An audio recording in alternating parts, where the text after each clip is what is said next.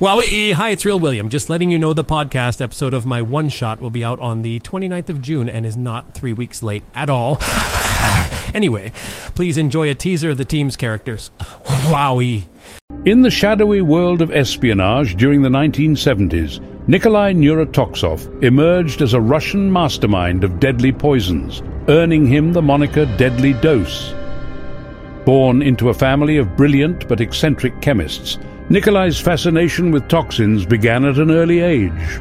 His exceptional intellect and peculiar mannerisms made him an outsider, but his unmatched skills in the field of poisons made him a prized asset for the Dominion of Intelligence and Covert Knowledge, Dick. Nikolai's unorthodox methods and unsettling demeanor set him apart from his colleagues. While others relied on charm and finesse, Deadly Dose embraced his peculiarities using them to his advantage. His encyclopedic knowledge of deadly substances, combined with his odd but effective disguises, allowed him to infiltrate the most fortified compounds unnoticed. He navigated through the murky underworld, eliminating targets with a strange blend of meticulousness and macabre fascination. Behold Suzuki Houseboat, codenamed Hips and Lips. A stunning blonde agent who knows her most potent weapon is her sexuality, she cunningly employs it to conquer missions with flirtatious finesse. Armed with boob guns and acrobatic prowess, Suzuki leaves a trail of mesmerized foes in her wake.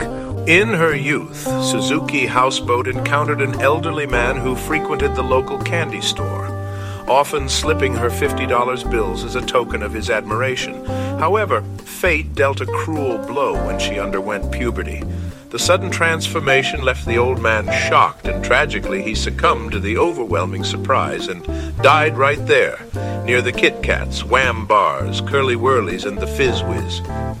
The incident served as a reminder of the irresistible power Suzuki possessed and the unforeseen consequences it could bring.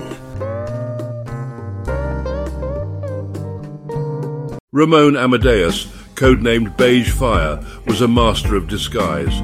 With his unassuming appearance, grey, portly, and blending effortlessly into the background, Ramon possessed a rare talent for slipping through the tightest security unnoticed. His expertise in robbing banks through the front door caught the attention of the Dominion of Intelligence and Covert Knowledge, Dick, recruiting him for top-tier espionage. However, rumours circulated that Ramon might have been enticed by the promise of margaritas rather than the thrill of espionage,